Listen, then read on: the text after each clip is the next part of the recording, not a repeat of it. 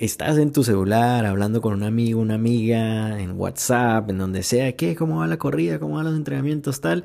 Y llega tu amigo o amiga dice, no, pues marica, paila porque me dio fastitis plantar, eh, tengo tendinitis, eh, una fractura por estrés, una lesión de rodilla, periostitis, todas las itis o lesiones que le pasan a los corredores.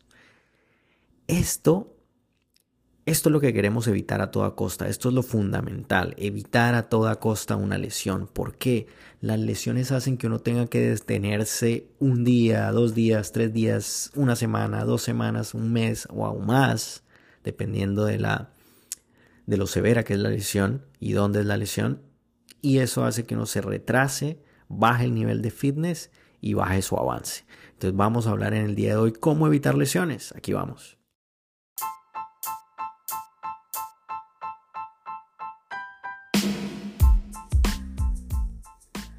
Hola gente, este es un espacio para mejorar la salud física, mental, espiritual, a través de la comida deliciosa, de la meditación, del ejercicio y bueno, una de mis principales pasiones que es correr.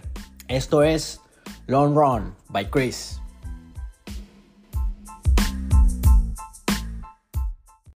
Bueno, les tengo tres situaciones en las que pasan este tipo de lesiones o por qué pasan las lesiones.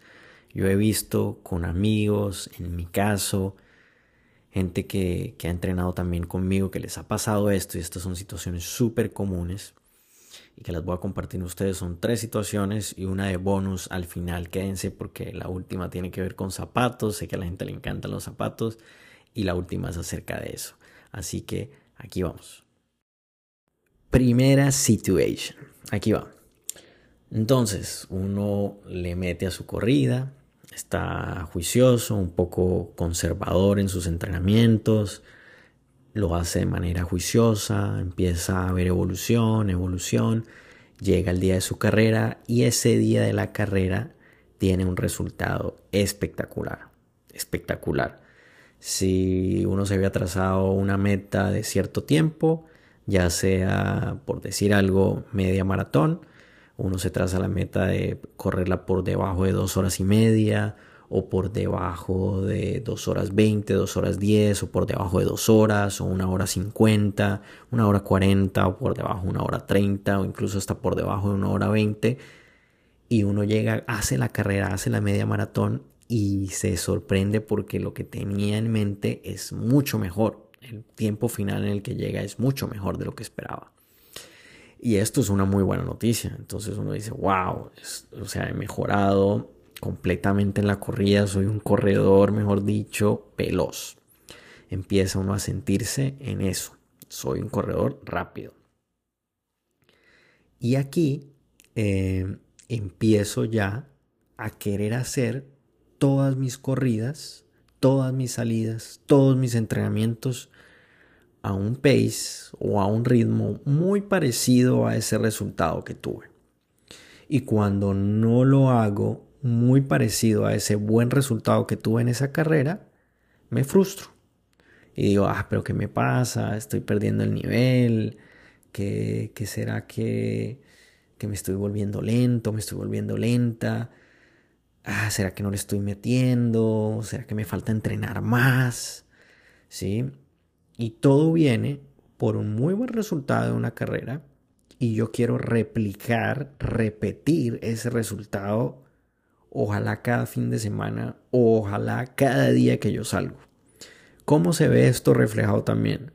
Salgo a entrenar con, con amigos o con mi club de la corrida o salgo a correr solo y hay alguien por ahí, digamos el ejemplo que salgo a correr solo, alguien por ahí que está corriendo un poquito más rápido y no, no, no, no, yo no me puedo dejar, lo voy a alcanzar y lo voy a pasar y, no.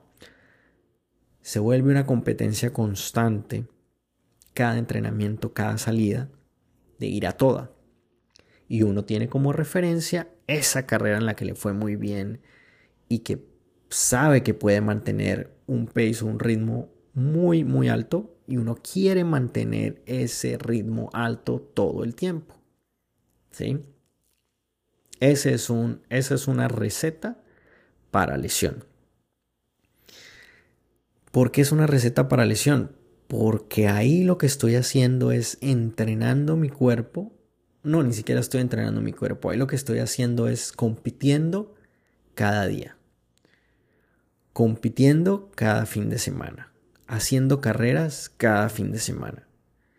Y si ustedes no lo han visto, los grandes corredores, o tomen de ejemplo rapidísimo, Kipchoge. Kipchoge puede correr demasiado rápido pero el man no se mete en cuánta carrera hay por ahí y no anda corriendo todos sus entrenamientos como si fuera a romper el récord de las dos horas. No lo hace. O sea, no, no lo hace. Si no lo han visto, vean videos, vean blogs, vean de cómo entrena el mejor corredor del mundo y él no hace eso. Él no corre cada entrenamiento como si fuera a romper el récord de las dos horas. Entrena duro, sí, pero también entrena inteligente. Y eso es no entrenar inteligente. ¿Cuál sería, cuál sería la, la cosa mental que hay que romper aquí? O sea, más que, más que algún tipo de entrenamiento que les voy a recomendar, sí, un tipo de entrenamiento, pero también hay una barrera mental que romper ahí, que es esta.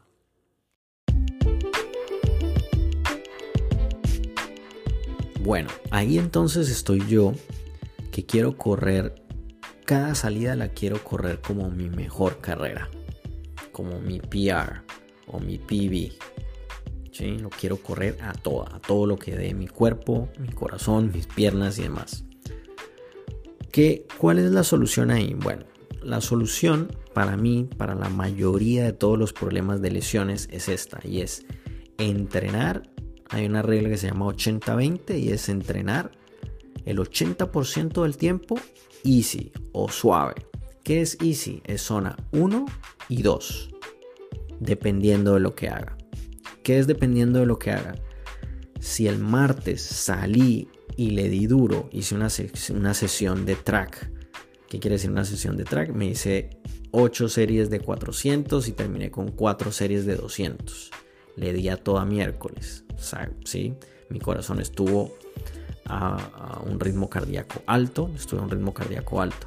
El miércoles, ¿qué voy a hacer? El miércoles puedo o descansar, depende de qué tan duro le di el martes, y hacer un poco de cross training, hacer un poco de pesitas, piscina, bicicleta, cualquier otras cosas, o también puedo hacer una recovery run, que es básicamente zona 1, unos 30, 35 minutos en zona 1, mantenerme en una zona muy muy baja. ¿Cómo establezco estas zonas? Bueno, uno de mis primeros podcasts, uno de los primeros episodios, creo que es el cuarto, se llama Cómo calcular mis zonas de entrenamiento. Vayan, escúchenlo. Pueden descargar un Excel también donde pueden poner sus datos y ahí les va a arrojar en qué zonas deben entrenar. Súper recomendado, háganlo.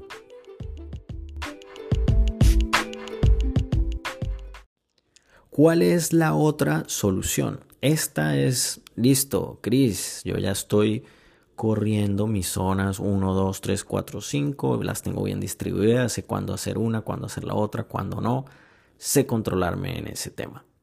Pero me sigo molestando mi rodilla, me sigue molestando mi, mi pierna, ¿qué hago? ¿Qué pasa?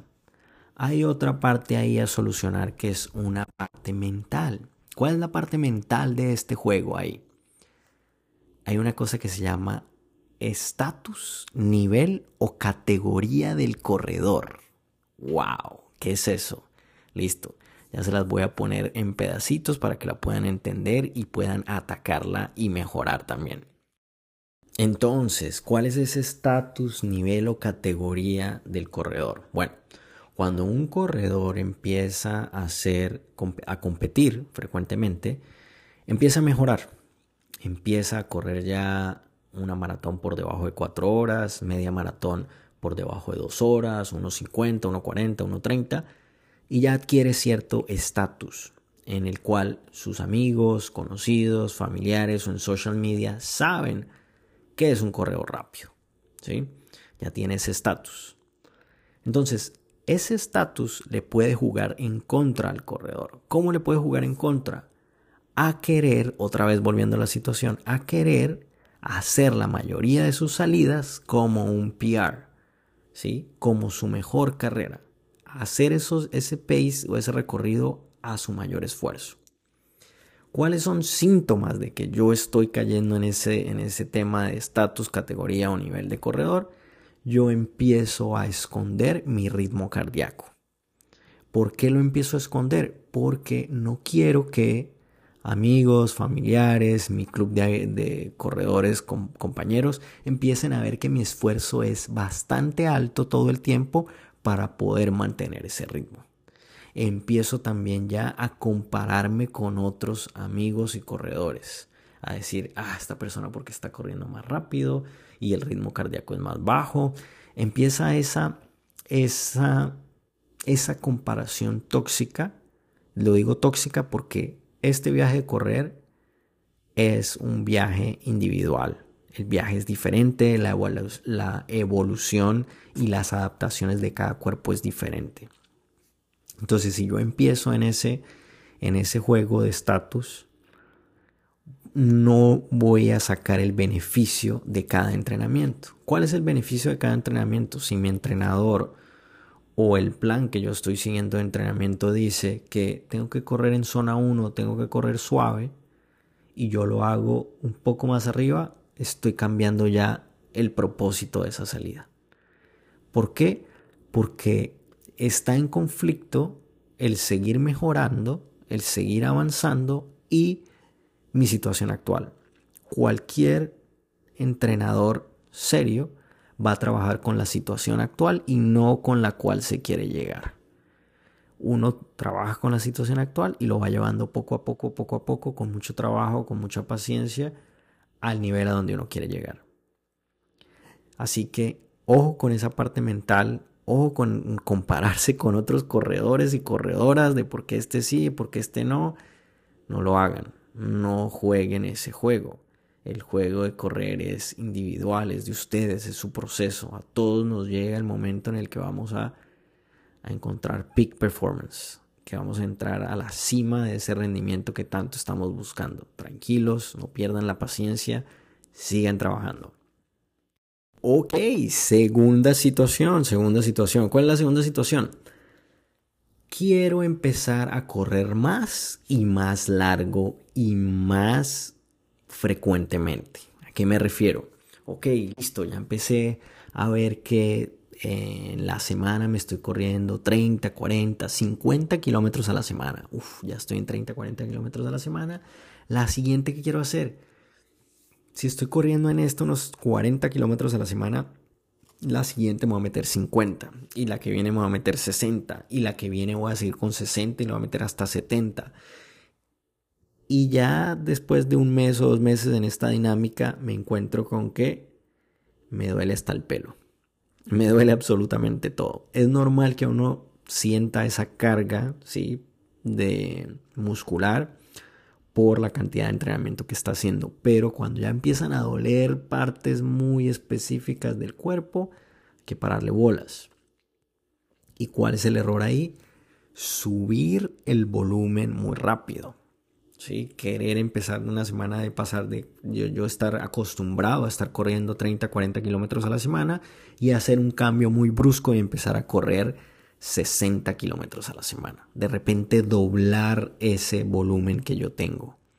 Ese es un gran error y es una gran receta para lesionarse y para empezar a odiar la corrida. ¿Por qué? Porque digo, ay, que mis músculos no me dan, yo por qué no soy tan fuerte, por qué otros sí lo hacen y yo no. Empieza toda esa cosa ahí mental loca y empiezan también los músculos a resentirse. Las rodillas no dan, la espalda no da. Y se debe a un cambio, un aumento de volumen muy brusco. ¿Solución para esto cuál es? A ver, solución para ese aumento de volumen tan inesperado y tan poco planeado y tan brusco es muy sencillo. También hay una regla del 10%. Uno aumenta semana tras semana un máximo de un 10%. Es decir, estoy corriendo 30, 40 kilómetros a la semana. 40 kilómetros a la semana. La siguiente, lo máximo que yo puedo correr son 4 kilómetros más. No le agreguemos más de eso. Asegurémonos de estar siempre en esa línea conservadora. No arriesgar sin necesidad. ¿sí? Es una regla clara, 10%. Aumento más, no más del 10%. Máximo el 10%. Esa es la regla. La tercera situación es bastante común cuando uno está empezando a correr. ¿Cuál es esa situación? Que uno solo conoce una velocidad o una zona. Y uno siempre sale a esa velocidad y esa zona y todos los entrenamientos los hace más o menos de la misma zona. Cuando uno empieza a ver o la gente más experimentada, corredores más experimentados, empiezan a hablar de eh, half marathon pace, marathon pace, 5k eh, pace, como que es esa, ¿qué, qué, qué? ¿Qué es eso?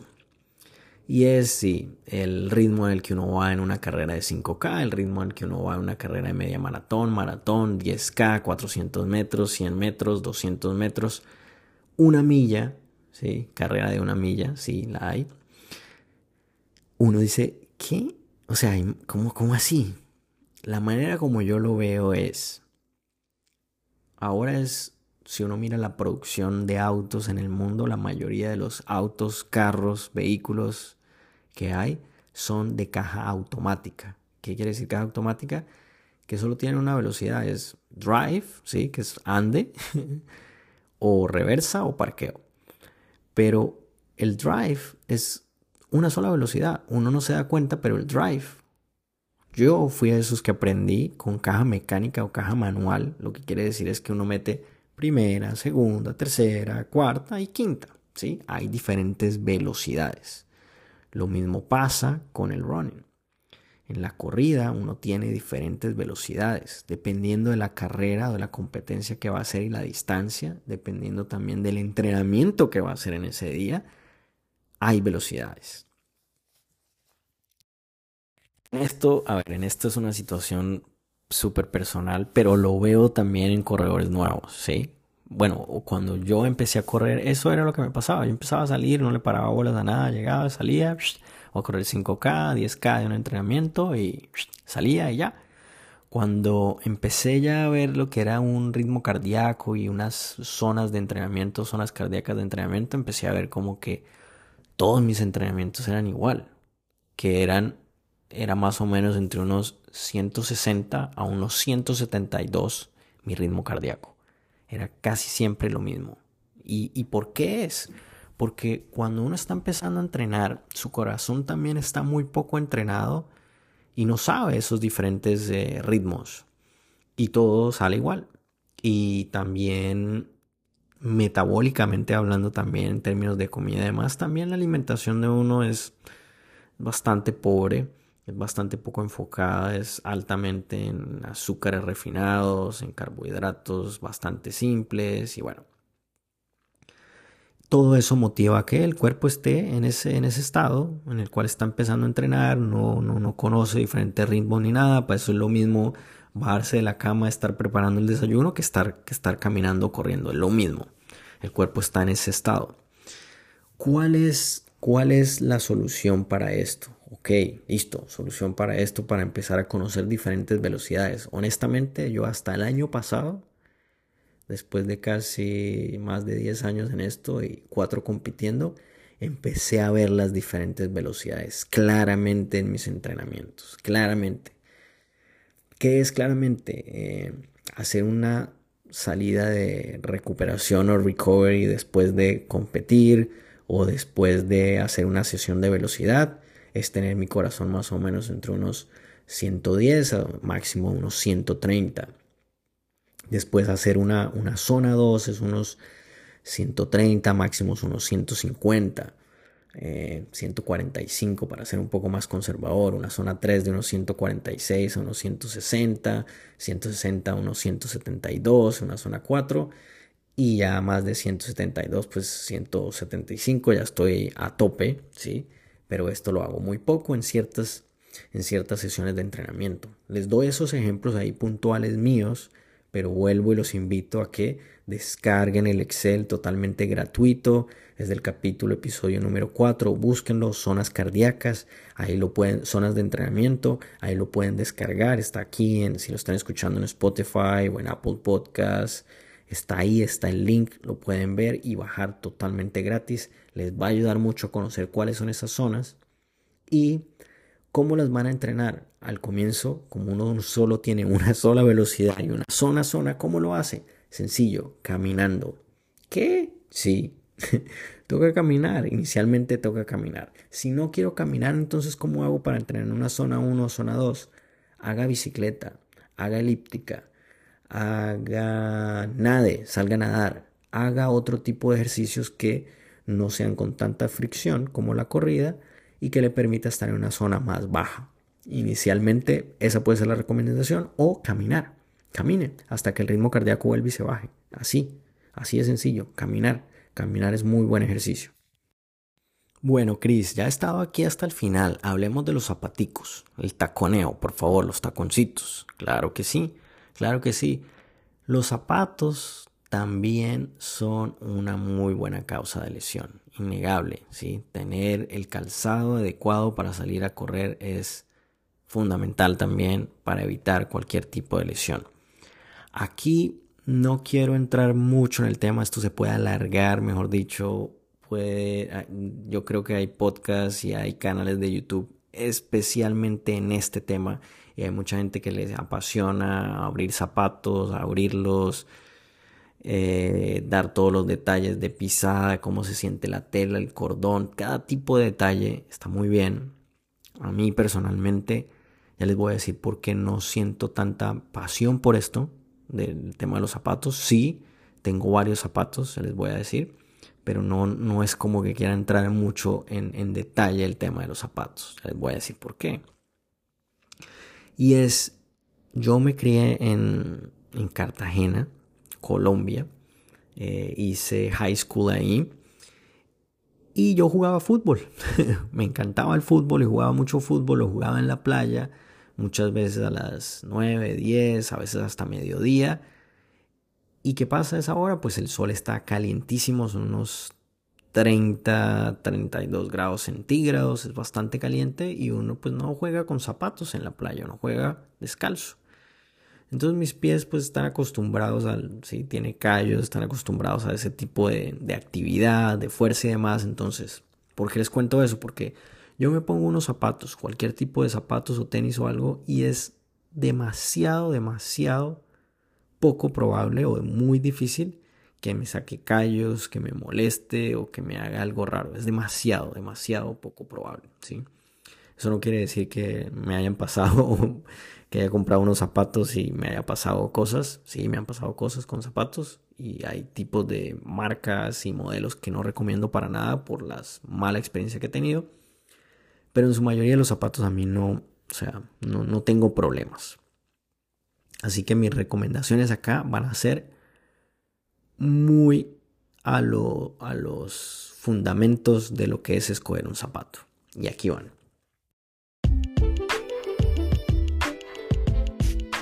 Lo primero, lo, fundamental, lo básico que uno tiene que hacer a la hora de escoger un zapato es, antes que nada, es irse a la tienda.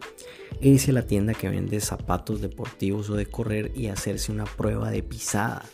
Saber qué tipo de pisada yo tengo es importante. Hay tres tipos de pisada, pronadora, supinadora y neutral. En mi caso yo soy neutral.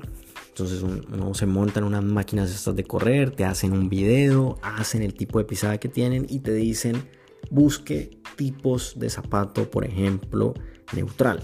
Entonces yo ya sé que cada vez que yo voy a comprar unos zapatos de correr, voy a, voy a buscar los zapatos que son de pisada neutral.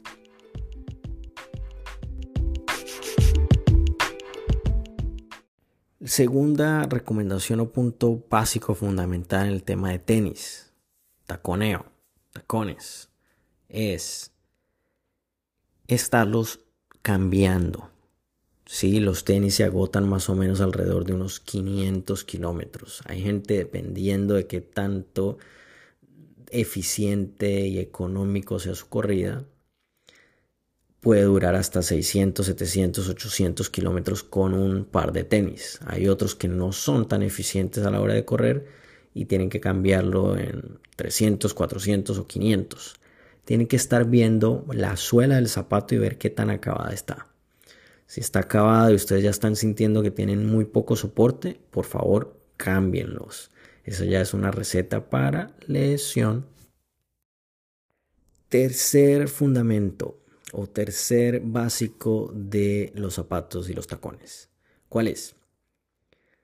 Es tener varios zapatos, varios tipos de tenis. Por, para, dependiendo del tipo de entrenamiento que voy a hacer, necesito un tipo de zapato. ¿Cómo así? Sí, por ejemplo, yo tengo un zapato en el cual hago mis easy runs. Bueno, en realidad tengo dos para easy runs. Tengo otro tipo de tenis o zapato que es para hacer mis salidas de track, ¿sí? para hacer esas sesiones de velocidad. Y tengo otro tipo de zapato para cuando voy a competir. ¿Y, ¿Y, en qué vienen? Miren, les voy a dar un ejemplo. Por ejemplo, mis zapatos de competir son los más caros que tengo, ¿sí? Son de fibra de carbono, ¿sí? ¿Y por qué esos zapatos de fibra de carbono, por ejemplo, por qué no los puedo usar para mi Easy Run? Porque esa fibra de carbono está diseñado, es un zapato bastante rígido y está diseñado para uno ir rápido. Para uno ir rápido es estar en unos 440, máximo de unos 455 minutos por kilómetro para ir a toda y que soporte ese, ese trajín. Si yo lo voy a usar para una easy run en el cual mis easy run están más o menos cerca de 6 minutos por kilómetro, me voy a terminar lesionando también. Ese zapato no está diseñado para eso. Hay un zapato diseñado para eso que es con mayor soporte y con mayor flexibilidad. Es, se ve aún más claro cómo, y esto lo he hecho yo, este tipo de, de barbaridad la hice yo, salí a hacer un trabajo, una long run, un fondo, que incluía unos 10, 12 kilómetros a ritmo de carrera. Entonces llevé mis zapatos de, de competir para poder hacer este tipo de entrenamiento. Y en la ruta me desvié algo y terminé en un trail, ¿sí? Terminé en una montaña. Es, o sea, estuve mm, cinco minutos en la montaña y fue la situación o la experiencia más digamos que dolorosa. Me sentí como si llevara ahora sí tacones en, en, en la selva y estuviera tratando de correr en tacones. Súper doloroso, súper incómodo, cero beneficio para nada de, de, mi parte de desarrollo de velocidad, física, motriz y de nada. Y aparte, pues baila también para el bolsillo porque estoy acabando mis zapatos ahí. Entonces, esa es la conclusión voy a tener un zapato para cada tipo de salida. Si en este momento estoy comenzando a correr, mi presupuesto también es limitado. Ok, ¿cuál sería mi recomendación? Mi recomendación sería comprar entonces mis zapatos de Easy Run. ¿Por qué? Porque la mayoría de mis salidas van a ser Easy Run. Y puedo competir sin ningún problema con esos mismos tenis de Easy Run. Entonces, si solo puedo comprar un tipo de zapatos, por favor compren este. No se compren los más caros, los que de para competir, porque van a terminar también lesionándose. Piles con eso. ¿Por qué no hablo mucho el tema de los zapatos? Bueno, ya les di los fundamentals, los, la foundation para escoger, los básicos para escoger unos buenos zapatos para ustedes. Pero yo por qué no, no hablo mucho de este tema y es porque lo considero un placer. Lo considero que uno debe gastarse el tiempo de leerse los reviews, de ir y probárselos, de comprarlos. Algunas tiendas tienen algo muy chévere y es que uno los puede probar una semana, dos semanas y los puedes devolver sin ningún problema. Así que ese es el tema. Eh, probarlos, disfrutarlos es un placer individual de cada uno de nosotros y valen buen billete también como para uno dejar esa labor a alguien más. Entonces háganlo, disfrútenlo, prueben los zapatos que, se quieren probar. De pronto miren a ver qué tiendas les pueden dejar probarlos y devolverlos porque no les, no les gustaron, no hay buen fit entre lo que ustedes buscan.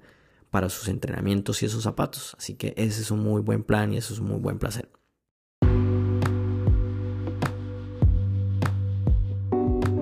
Concluir entonces, gente, para evitar todas las lesiones, todas las itis, todos los problemitas de rodilla, que es la clásica. Ya saben lo que hay que hacer. Primero, quitarse ese tema de estatus, nivel o categoría de que yo siempre debo correr a cierta velocidad todo el tiempo. No, nada de eso, mal, nada de eso. Aumentar mi volumen eh, bruscamente de una semana a otra, por favor no lo hagan. Descubrir otras velocidades, descubrir otras zonas y entrenar en esas zonas es lo que hay que hacer para resolver ese esa situación en la cual los corredores que son nuevos empiezan a solo tener una velocidad y conocer una sola zona.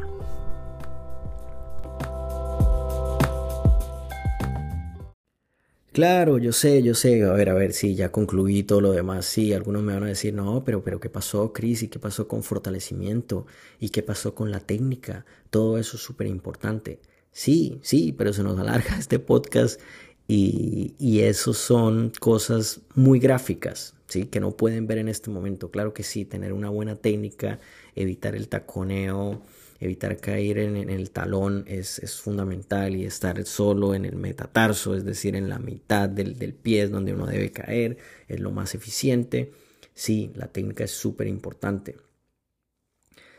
Pero cuando uno ya va adentrando más en el tema de la corrida, se da cuenta que cada uno tiene su estilo. Hay corredores que caen mucho de talón, profesionales, y su cuerpo ha desarrollado esas adaptaciones. Sí, lo, óptimo es caer en el metatarso, eso es lo, metatarso, eso es lo que nos dicen los libros y así es como debe ser. Sí, lo entiendo. Pero si miran también un poco la, los estudios que hay acerca de esto, hay estudios muy interesantes en los cuales corredores que quieren cambiar su técnica o su pisada, empiezan a ver a otros corredores y terminan lesionándose, ¿sí? Por hacer esos cambios bruscos o por estar mirándolos por otro lado. Esos cambios tienen que ser de manera gradual y con mucha paciencia y ojalá con alguien que sepa del tema para mirar la técnica. Por eso en esta no lo incluí en estas formas de evitar lesiones. Claro, fortalecer también, sí, hay muchos ejercicios de fortalecimiento súper recomendados. No se necesita hacer la cantidad de pesas, mejor dicho, ser ahora fisiculturista para prevenir las lesiones.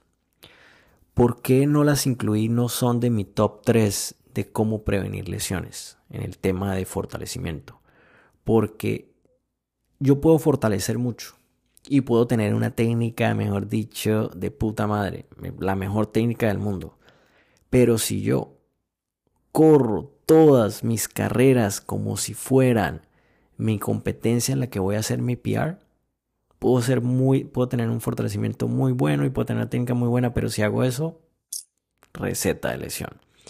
Si yo el volumen lo comienzo a aumentar, ya a meterme, estoy en 30, 40, 50 kilómetros a la semana y quiero de repente meterme 150, 200 kilómetros a la semana, receta para lesión.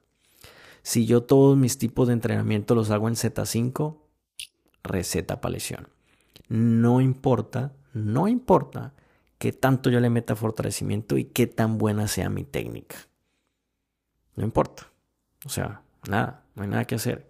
Entonces, por eso esas tres para mí son lo básico, es lo fundamental que todo corredor tiene que tener. Claro que sí, hay otro tipo de detalles, sí, fortalecer, claro que sí, tener una buena técnica, claro que sí, los zapatos, claro que sí, pero esos tres es lo fundamental, gente. Y eso es lo que, se quiero, lo que quiero que se lleven de este episodio del día de hoy. Esos son los tres básicos que todo corredor debe tener. Por muy avanzado que sea, debe siempre tenerlos ahí en la mente y presente para seguir progresando como corredor. Muchas gracias por escucharme. Un fuerte abrazo para todos. Bye.